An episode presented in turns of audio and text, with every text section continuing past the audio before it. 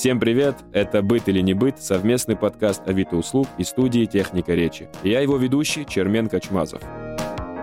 Каждую неделю ко мне в студию приходят разные мастера, от электриков до маляров, и учат нас, как жить взрослую жизнь и не паниковать от бытовых коллапсов. Например, от выбитых пробок или от пожелтевшего фикуса на подоконнике. В прошлом эпизоде мы разобрались с сантехникой в доме, а сегодня попробуем хотя бы на шаг приблизиться к мастерству Гордона Рамзи и Джейми Оливера в кулинарии. Для этого со мной в студии аж два гостя. Алексей Орлов-Савельев, шеф-повар кейтеринга «Особенно вкусно», и повар Мурат Басиров. Мурат, Алексей, привет! Привет, Челин. Здравствуйте всем.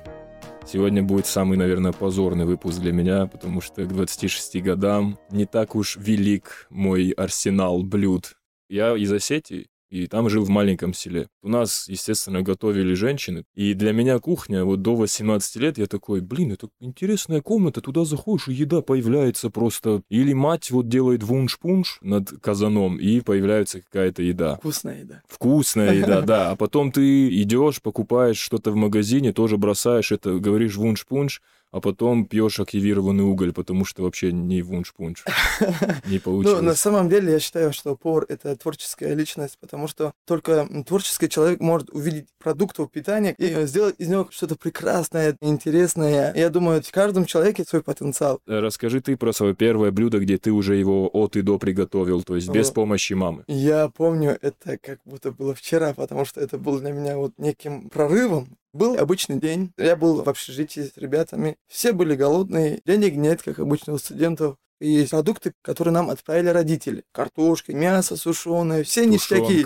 Да, я говорю, а что, среди вас никто не умеет готовить, что ли? Я взял инициативу на себя, я говорю, давай, я сто пудов что-то приготовлю, не знаю, вкусно, невкусно. Это такой фасолевый суп, но у нас Конечно. он очень знаменитый, скажем так. А ты откуда род? Я с Дагестана. Ага. И решил повторить. Позвонил, конечно, маме. Мам, я хочу приготовить суп, подскажи, что мне нужно делать поэтапно. И мама я... говорит, найди там крысу маленькую, талантливую, себе на голову посади, и она все сделает. Я тебе как говорила?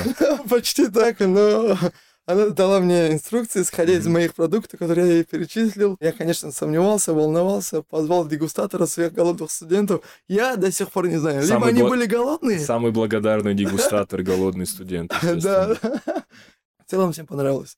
Где вообще вот научиться каким-то базовым навыкам в кулинарии, чтобы если ты переехал от родителей, ты мог нормально питаться и не заработать себе изжогу и тому подобное? Сейчас современные технологии, такие как YouTube, TikTok угу. и так далее, позволяют нам, смотря какие-то определенные ролики по приготовлению определенных блюд, повторить это дома. Есть блогеры, которые снимают ролики, как максимально экономно, исходя из минимального бюджета, сделать какое-то блюдо. Есть э, такой повар, как Петриченко, и он вытворяет очень вкусные блюда, интересные. Рональдинho от мира кулинарии. Можно практически так и сказать. Спасибо, спасибо я боялся за эту аналогию.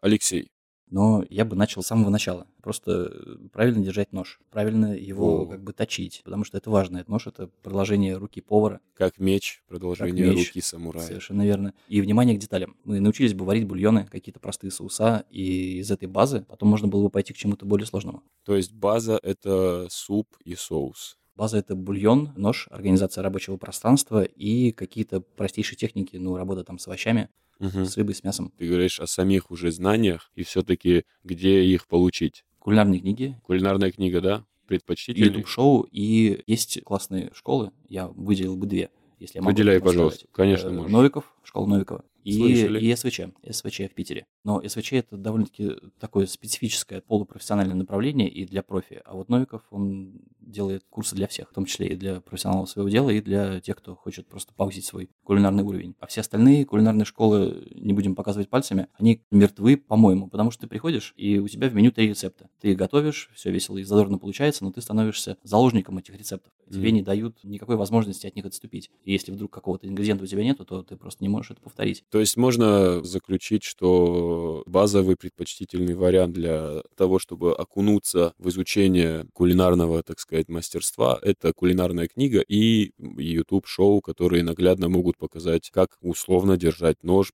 Одно дело в книжке нарисованная рука, как держать и как организовать свое место для готовки. А другое дело, когда человек непосредственно показывает тебе на видео, да, конечно. как это делать. Ну, плюс желание, само собой. Безусловно, да. Мне прям было интересно, что считается базовым моментом. Я всегда думал, что суп почему-то, и там же типа много ингредиентов. Я думал, ну суп это уже high-level какой-то другой. Я думал, что попроще это типа гарниры какие-то, гречка и что-то с ней, и вот это простое. Условно, грудку сварить. Это, я думал, самая какая-то база простая. А оказывается, суп. Я не могу сейчас замахнуться на суп. Переживаю, что закуплю продукты, а потом это все придется в лучшем случае, не знаю, бездомным собакам отдать. Смотри, суп состоит э, прежде всего из бульона. Если удалось э, добыть бульон, добыть бульон, да, сварить его правильно, классно, качественно, наваристо, то полдела уже сделано. Два их супер короткий гайд. Вот, допустим, я очень любил куриный бульон, вот домашний. Обожал, когда вот там макарошки маленькие, картошка, вот это все. И все, что я успел запомнить, это что сначала бабуля варит курицу, курицу, достает курицу, а курица уходит куда-то. Потом на этом бульоне она уже делает непосредственно куриный суп. Да, совершенно верно. Но э, для того, чтобы сварить бульон, есть пару моментов. Варка бульона или варка куска курицы, она кардинально отличается друг от друга. Если мы хотим сварить кусок мяса, то мы его закидываем в горячую воду, чтобы он тут же запечатался. Угу. Нам нужно, чтобы все вкусовые истории а, остались внутри понял, куска. Да, да. Если мы варим бульон, то мы заливаем курицу холодной водой, нагреваем ее до кипения, уменьшаем огонь до минимума, обогащаем этот бульон специями, угу. лучок, морковка, какие-то травы, все что угодно. И долго на медленном кипении вывариваем из этого куска курицы все соки, чтобы он перешел в жидкость. Блин, да, все четко сейчас в голове. Как миллениала меня не может это не интересовать.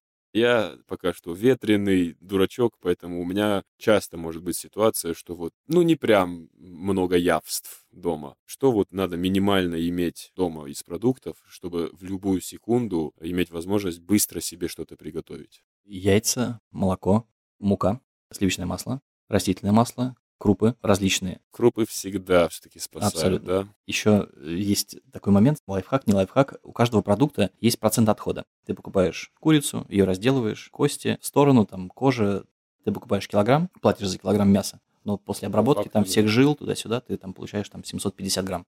Куда делись эти 250? Ну, либо в бульон, либо собаки, либо мусорное ведро. И так относительно вообще всего. Картошка, лук, все, что не возьми, процент отхода есть, который заложен в изначальную стоимость. Это немножко несправедливо, но такова жизнь. И только у круп, у пасты и у муки процент отхода нету. Они, наоборот, при... Они стопроцентно наши. Да. Они, нам, наоборот, дают больше полезной массы. Гречка в два раза, рис mm-hmm. в два с половиной. Я клянусь, у меня вот всегда в голове мысль, что пока у меня дома есть гречка, вообще все по плечу.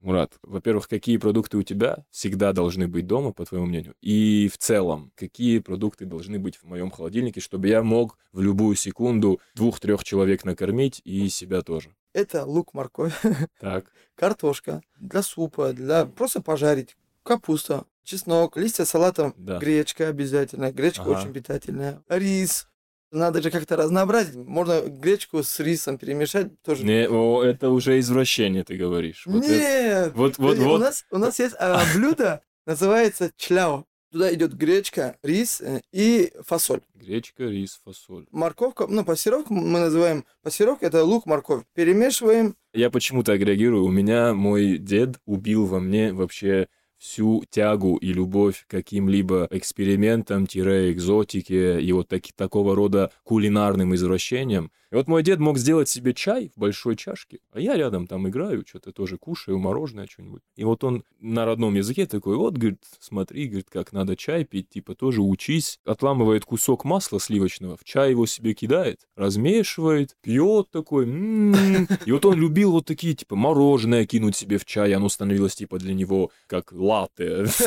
Я на это смотрел, естественно, ребенком я такой, это же не... Нет, я потом пробовал. Типа я кинул в масло в чай и просто все это выплюнул и убежал. А дед постоянно таким промышлял. На вкус и цвет товарища нет.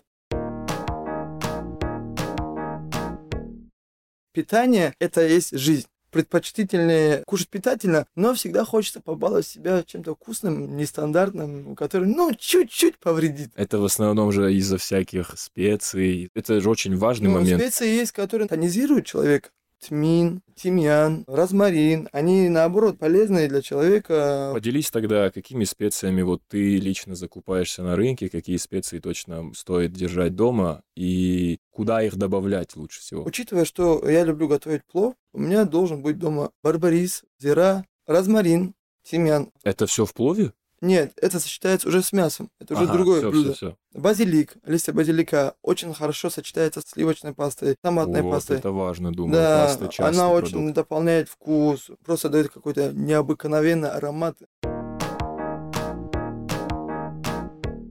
Топ-3 блюда от Алексея, которые я очень вкусно под острые козырьки хорошенько себе приготовил и покушал. Это должно быть что-то, что удобно есть руками. Мы исходим из этого. И mm-hmm. желательно, чтобы это еще не пачкало пальцы. Поэтому это может быть какое-то фруктовое ассорти, аккуратненько нарезанные фрукты, Нравится. ягоды, шпажечку воткнул туда и аккуратненько... На шпажечки, ам, ам, ам, фруктики можно нарезать э, аккуратно овощи и подать их каким-нибудь сырным соусом. Морковочку дети, кстати, очень любят. Болгарский перчик, огурчики. Угу. И мини-морковку. И мини-морковку, да. Вообще идеально. Сделать сырный соус, там плавленый сырок со сливочками растопить заранее. И весело и задорно макать и хрустеть. Ай, господи. Если ваш кулинарный навык позволяет и ингредиенты в холодильнике позволяют, то можно сделать э, сырное фондю, сделать греночки и аккуратненько в этот сырный соус макать эти гренки и весело поедать. Можно заранее сделать какие-то канапе. Сыр, ягода, креветка, вяленый помидор, груша, кусочек копченой утки, в общем, колбаска, оливка. Это все ты на одну зубочисточку поместил? Нет, это все разное. А, просто все разные. А ч- я думал, ч- через это, запятую. Это уже как в мультиках, что-то непонятное, субстанция какая-то.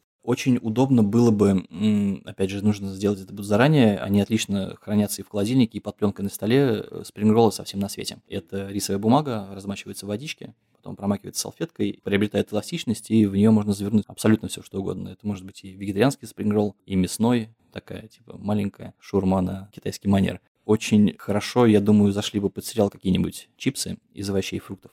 Есть, кстати, классный рецепт. Это долго, но их можно сразу набомбить, большое количество, и они будут отлично храниться. Например, мы берем яблоко-грушу. Это может быть яблоко и груша совсем не выдающегося качества, даже твердые, даже лучше, если они будут твердые. Тоненько их нарезаем, либо ножом, либо через какую-нибудь мандолину. А может быть, есть у вас дома слайсер, Тогда, слайсер. Тогда через а слайсер. Вот он вот, вот, пригодился. Вот, пригодился. пригодился слайсер. Мы выкладываем эти кусочки нарезанных фруктов на противень, на пергамент, чтобы он не прилип, и смачиваем кисточкой сахарным сиропом. Сахарный сироп – это вода с сахаром, один к одному, доводим до кипения, остужаем, и вот у вас базовый сахарный сироп есть. Закидываем это все в духовочку на 100 градусов, часа, наверное, на 2 на 3. На 100 градусов, 100 часа градусов, на 2 да. на 3. Да. И у нас получилось... И у нас получается хрустящие чипсы, которые отлично хранятся, которые всегда можно будет потом достать, высыпать в блюдо и весело и задорно похрустеть. Ты давай-ка честно скажи, ты сам так делал? Да, мы, мы так делаем.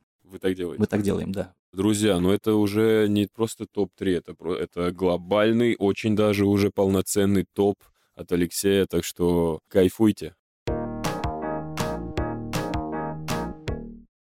Скоро у меня будет прием гостей, и вот представим так, что я... А, это очень легко представить. Ну, не успел я прям подготовить какое-то шикарное торжество, как мне на условно маленькую компанию людей, 3-4 человека, какой минимальный набор продуктов может мне помочь нормально накормить компанию людей, накрыть на стол для 3-4 человек? Мне кажется, что стейк, салат и мягкая чабата, например. Так, Алексей, я повторяю, торжества не случилось.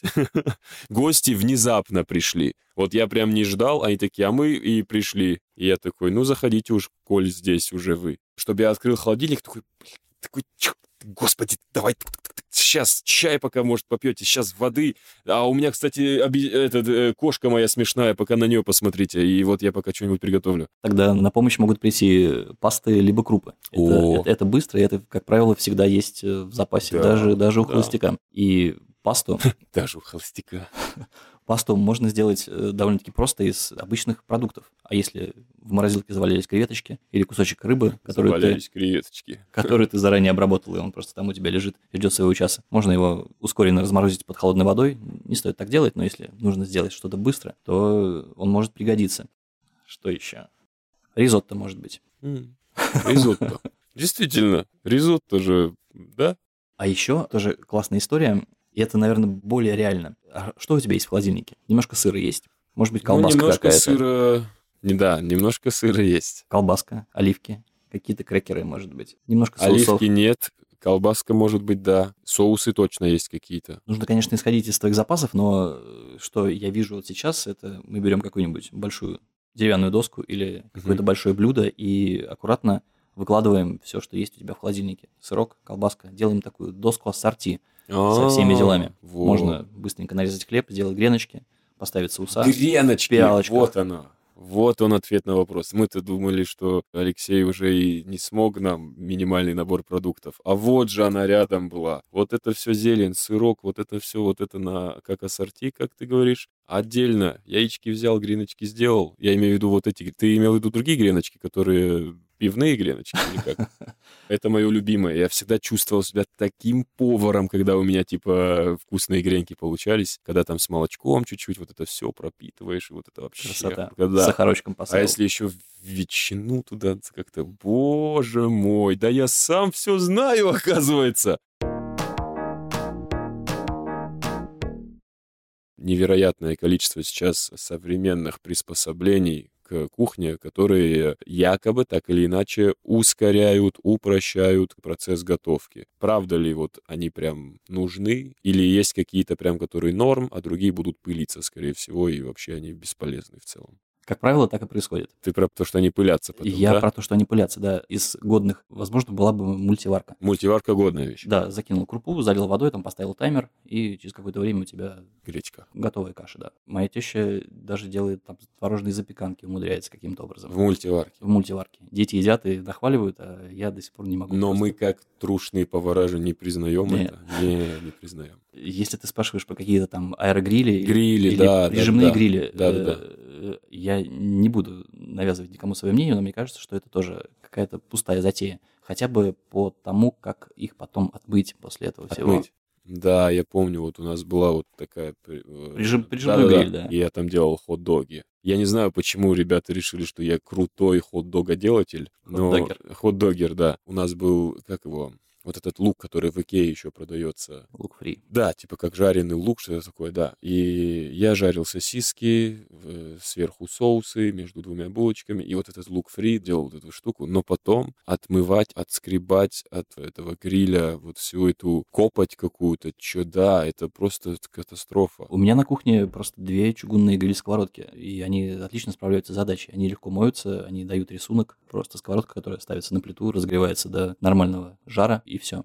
А мультиварка у тебя есть? Э, на кухне нет из тех вещей, которые я как бы посоветовал иметь на любой кухне, и такая возможность есть, это сувит. Слышал про такую штуку? Нет. Это умный термометр. Термостат, который нагревает воду до точной температуры, до десятой части градуса, и держит эту температуру точное количество времени. И ты, погружая в эту как бы водяную среду любой там кусок чего угодно, ты его доводишь, ну не то, что до нужной там прожарки, потому что жарки там нету, там как бы варка, но не совсем варка, потому что ты погружаешь этот кусок мяса там или овощи не в воду, а в пакет. И как бы вода это становится просто э, средой для теплопередачи. Ванночкой такой. Да. да, я понял. И любой продукт, который прошел обработку в этом сувиде, приобретает какие-то выдающиеся качества. Угу. Немедленное, медленное нагревание до точной температуры. Есть и профессиональные агрегаты, космических денег стоят, есть и бытовые, вполне годные. Вот это интересная вещь. Хороший нож, на это точно стоит раскошелиться, потому что классный нож Лучше, наверное, японский, потому что японские самураи... Естественно. Никто лучше них не знает, как сделать острый клинок. Поэтому лучшие ножи кулинарные японские. Конечно. Необходимо иметь хорошую разделочную доску. Это кажется, может быть, мелочью, но если она большая и удобная, то это будет очень классный помощник.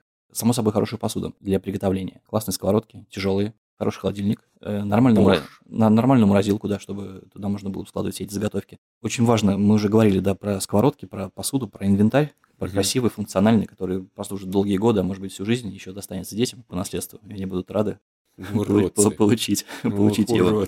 Очень важный момент по оптимизации пространства. Да. Когда на кухне нет ничего лишнего, и все на кухне радует тебя и помогает тебе приблизиться к твоей кулинарной цели очень важный момент. Я знаю, что это сложно, но э, счастлив тот, кто так делает. Это планирование, когда ты заранее знаешь, чего ты хочешь приготовить. Типа завтра? Типа меню на неделю. О, это просто фантастика, когда ты, допустим... Это супер сила, это, это, это, это шаг. Мурат, вот, допустим, я готовлю блюдо. Mm-hmm. Я понимаю в процессе, что оно не удается. Я пробую, понимаю, что невкусно. Есть какие-то несколько приемов, чтобы спасти блюдо? Добавить что-то, убрать что-то? Ну, если вы пересолили, Допустим, да, вот да, это самое частое. да, перес- если вы пересоли. пересолили, к примеру, допустим, будем исходить из каши, да, есть эм, некоторые лайфхаки, к примеру, э, некоторые соль убирают картошкой, она втягивает соль. Картошка хорошо втягивает соль. Ну, говорят, я, Запомнили. я лично э, не практиковал этот лайфхак, а поэтому сто процентов не могу сказать. Можно добавить воды, чуть-чуть, к примеру, если суп. Э, Можно в кашу добавить э, тоже воды, чуть еще овсянки бабахнуть, чтобы это все равномерно распределилось. Можно добавить немного сахара, чтобы это разбавить пересоленность, контраст. Но если слишком сильно пересолено, там уже поможет только одно. Выбросить блюдо. Выбросить блюдо? А что это, разве, Можно- это, можно разве просто- это не невероятное поражение для повара? Выбросить блюдо? Конечно, поражение, но ошибки это на самом деле хорошо. На ошибках человек учится. Солью, надеюсь, усвоили. А что насчет, когда мы жарим мясо и понимаем, что мы немножко вот пережарили его? Но нам жалко, как ты говоришь, выбрасывать, допустим, что мы купили какой-нибудь э, шницель, как в Том и Джерри из Азбуки Вкуса, и прям нам очень жалко его выкидывать. Как нам спасти его, чтобы съедобно было осталось? Если вы жарили блюдо, и она высушилась, скажем так, вы можете порезать кубиками, сварить. Оно будет мягким, наверное, за счет того, что будет вариться. Ну, подошву ничего не исправить, грубо говоря. А при этом после жарки и варки мясо, что-то в нем еще остается полезного? Скорее всего, нет. Уже нет, да? Да. На моем опыте вот бывало наоборот. Всякие наши кавказские мероприятия, то Мгм. есть сын родился, у кого-то там большой праздник. Там обычно всегда вареная говядина, и когда наступает второй, третий день, старой закалки и мужчины любят вот это вареное мясо пожарить. Для меня это прям бывал отталкивающий вкус, но выходит, что в обратную сторону это может спасти блюдо. Не то чтобы спасти, но вы сможете ее съесть, грубо Мгм. говоря. Чтобы закрыть три самых частых проблемы в готовке, как если я переперчил, э, сделать так, чтобы блюдо все еще можно было съесть. А если вы переперчили, как это исправить? Ну, кислотой, наверное. Лимонный сок. Лимонный сок. Да, то- тоже иногда помогает. А так, если хлам переперчили, То есть здесь меньше намного, да, вариантов. Если переперчил, то блюдо уже не спасти. наверное, можно спасти. Я, я лично не знаю. Хорошо, хорошо, не на все же должно быть решение. Вот так вот, если вы переперчили блюдо, то, блин, идите Есть. и покупайте что-то другое. YouTube. Очень много лайфхаков, можно там посмотреть. Переперчил суп, что делать? Там куча вариантов, каждый из них можно попробовать. Лёш, вернемся к моменту, когда вот ты очень интересную вещь рассказал про разморозку рыбы под водой. Есть еще какие-то лайфхаки, более около профессиональные, которые могут воплотить в жизнь обычные домохозяины, как я. Вы никогда не подкладывали мокрую тряпочку или мокрые салфетки под доску, чтобы она не ездила? Наверное, тряпочку, да. Это очень круто. Немногие так делают, и когда что-то нарезают, доска начинает по скользкой Мгм. поверхности стала елозить. Это неудобно, можно порезаться. В общем, мокрая тряпочка под доску. А я думал, что когда я так делаю, что я прям как вурдалак поступаю, что, блин, хорошо, меня никто не видит. Я думал, что я настолько никудышно управляюсь с доской, что она у меня ездит. И типа, вот я лох, типа, надо мне ее как-то зафиксировать с помощью тряпочки. А оказывается, я лайфхак знал, блин. Это прекрасный навык. Расскажи его всем своим друзьям. А мы уже всем нашим друзьям его рассказали. Второй лайфхак, это тоже, наверное, очевидно, но мало кто так делает. Всегда на кухне должен быть чайник с горячей водой, прямо вот кипящий. Начали готовить, просто пусть будет кипяток. Мгм. Он пригодится. Там что-то сполоснуть, быстро сварить, что-то ошпарить, бланшировать или просто сполоснуть ложку, которая упала на пол. Да, сто пудов. Очень здорово, когда начинаешь готовить, мусорное ведро достать. Да, Не- чтобы оно было рядом. не прыгать да, в эту дверцу, не пачкать ее грязными руками. В общем, просто да, достать мусорное ведро. Блин, крутые вроде бы как будто бы простые штуки, но это в разы, в разы упрощает жизнь на кухне. Э, Очень важный момент. Нужно как можно чаще пробовать. Посолили, попробовали. Мало, Мгм, мало досолили. А еще, что же могу вам такого посоветовать? Я знаю, как сделать за 2 секунды сметану, если у вас ее нету. Но при условии, что у вас есть сливки и лимон. Это волшебство. Я много, много раз... Я думаю, мы пока что можем позволить себе и сливки, и лимон, поэтому рассказываешь, как там нам сметану сделать. Мы просто вливаем лимонный фреш, сливки и быстро-быстро перемешиваем. Давай-ка лимонный фреш. Это, Это кусок лимона просто ты выдавливаешь. в выжат, выжатый Да, лимон. Добавляем сливки. сливки, Перемешиваем. перемешиваем. И все. И все. И все. Ладно, и через какое время и все? Сразу прям и все. Ну, 5 секунд. Пять секунд. Вот это та вещь, которую вот прямо сейчас надо на паузу ставьте подкаст и идите это сделайте. У нас тут нету сливок на студии, я не могу это прямо сейчас проверить, но это прям хочется проверить. Крутейший лайфхак, сто процентов, надо проверять. Спасибо, Алексей. У меня в голове просто куча сметаны сейчас. Я... Так, у меня вопрос помнишь свой самый первый раз, когда тебе там твоя мама, либо вот бабушка вот так кусочек мяса оторвала от там, жарящегося на плите или варящегося в кастрюле, и такой, ну-ка проверь на, на соль, проверь, или проверь, проварилась, хорошо, вкусно тебе? Я такой, а с чего вдруг шестилетний я должен теперь быть определителем готовности мяса, который вообще я не понимаю? Если бы вы мне просто дали сырое мясо, я бы сказал, ну, наверное, теперь оно такое. Окей, теперь будем так есть. Ну, ты уже понял, к чему я. Да. Если на вид в целом мясо готово, ты на него смотришь, все, красивое, все, оно вроде вот шуршит уже, прям просится, а кладешь в рот и сырое чуть-чуть. Как понять, что вот оно готово, когда оно находится еще в духовке, либо вот на сковороде? Про какое мясо мы говорим? Если мы говорим про хороший стейк, то он должен быть сыроватым, он угу. должен быть э, не готовым, потому что ну, преступление приготовить. То есть вот эти люди, которые просят типа прям прожарить, прям прожарить, это вот дилетанты неучи, да? Ну, по сути, да, на вкусах не спорят, но они теряют самое главное, мягкость и вкус. И если То мы говорим... well done. Well done, нет. Нет? Нет. А как medium? Medium. Medium. Medium, medium rare. Вот если мы говорим про стейк, то оно должно быть сырым. Если мы говорим про что-то еще, как не банально это прозвучит, надо просто пробовать. Ты же всегда можешь... Давай будем брать базу курочку. Все-таки вот курочка самая базовая, самая такое легкое и быстрое, как будто бы понятное. Мы можем всегда прервать процесс приготовления, достать этот кусочек курицы mm-hmm. либо со сковороды, либо из духовки и просто надрезать. Если мясо визуально готово, то оно по сути и готово. Если мы не хотим портить внешний вид куска, то на помощь нам может прийти маленький недорогой кулинарный термометр. Это такая mm-hmm. игла, которая вставляется да, да. в толщу куска и показывает четкую температуру внутри этого куска. И какова же должна быть температура, чтобы мы поняли, что Если мы говорим про курицу, Давай, да. в районе 60. 60 градусов. Ну, 63. Я точно не помню, но ни в коем случае, наверное, не больше, потому что если мы довели кусок чего-нибудь до его идеальной степени готовности, то все остальное повышение температуры внутри куска будет э, выпрессовывать соки, mm, будет терять вкус. Сухое потом будет. В общем, мясо. да, поэтому здесь нужно не, не, не пережарить. Вкусность не нравится тогда. Спасибо.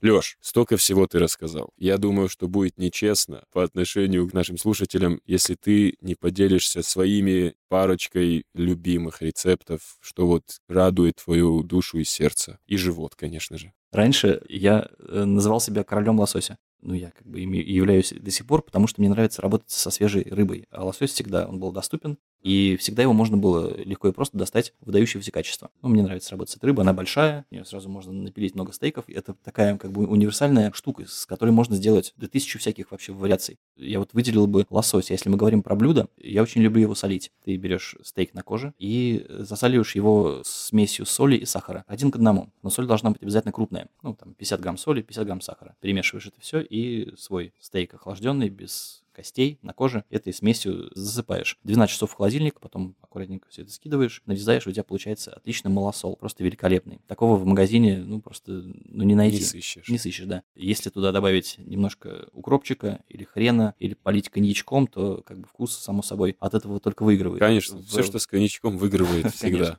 В эту соляно-сахарную смесь можно добавить цедру апельсина, цедуль лимона, в общем, вариаций может быть Множество. Масс, масса, да, но вот соленая рыба просто соль, сахар, крупная соль обязательно, с мелкой будет пересол досадный. Вот это, наверное, один из фаворитов. Если мы опять же говорим про рыбу, опять же про лосось, есть великолепный способ приготовления стейка. Мы берем кусочек охлажденного лосося, аккуратно э, разделанного, ну, грамм, на, наверное, на 150, и маринуем его ровно 15 минут в смеси соли и сахара, опять же, пропорция один к одному, но соль уже мелкая. За эти 15 минут стейк просаливается, весь ненужный белок, который оказывается обычно на сковороде, но когда ты начинаешь жарить, рыба да, да. в белую штуку, получается некрасиво. Вот после вот этой вот 15-минутной засолки ты его моешь, обсушиваешь, быстро обжариваешь и 5 минут в духовку при температуре 200. И если вот все было сделано правильно, этих 5 минут хватает для того, чтобы кусочек рыбы внутри был такой medium rare, что ли. Вот это тоже самый, самый выигрышный способ приготовления охлажденной прекрасной рыбы. Она не должна быть ни в коем случае готова. Она должна быть прям вот сыроватая внутри, когда ты его разламываешь, и он тебе улыбается.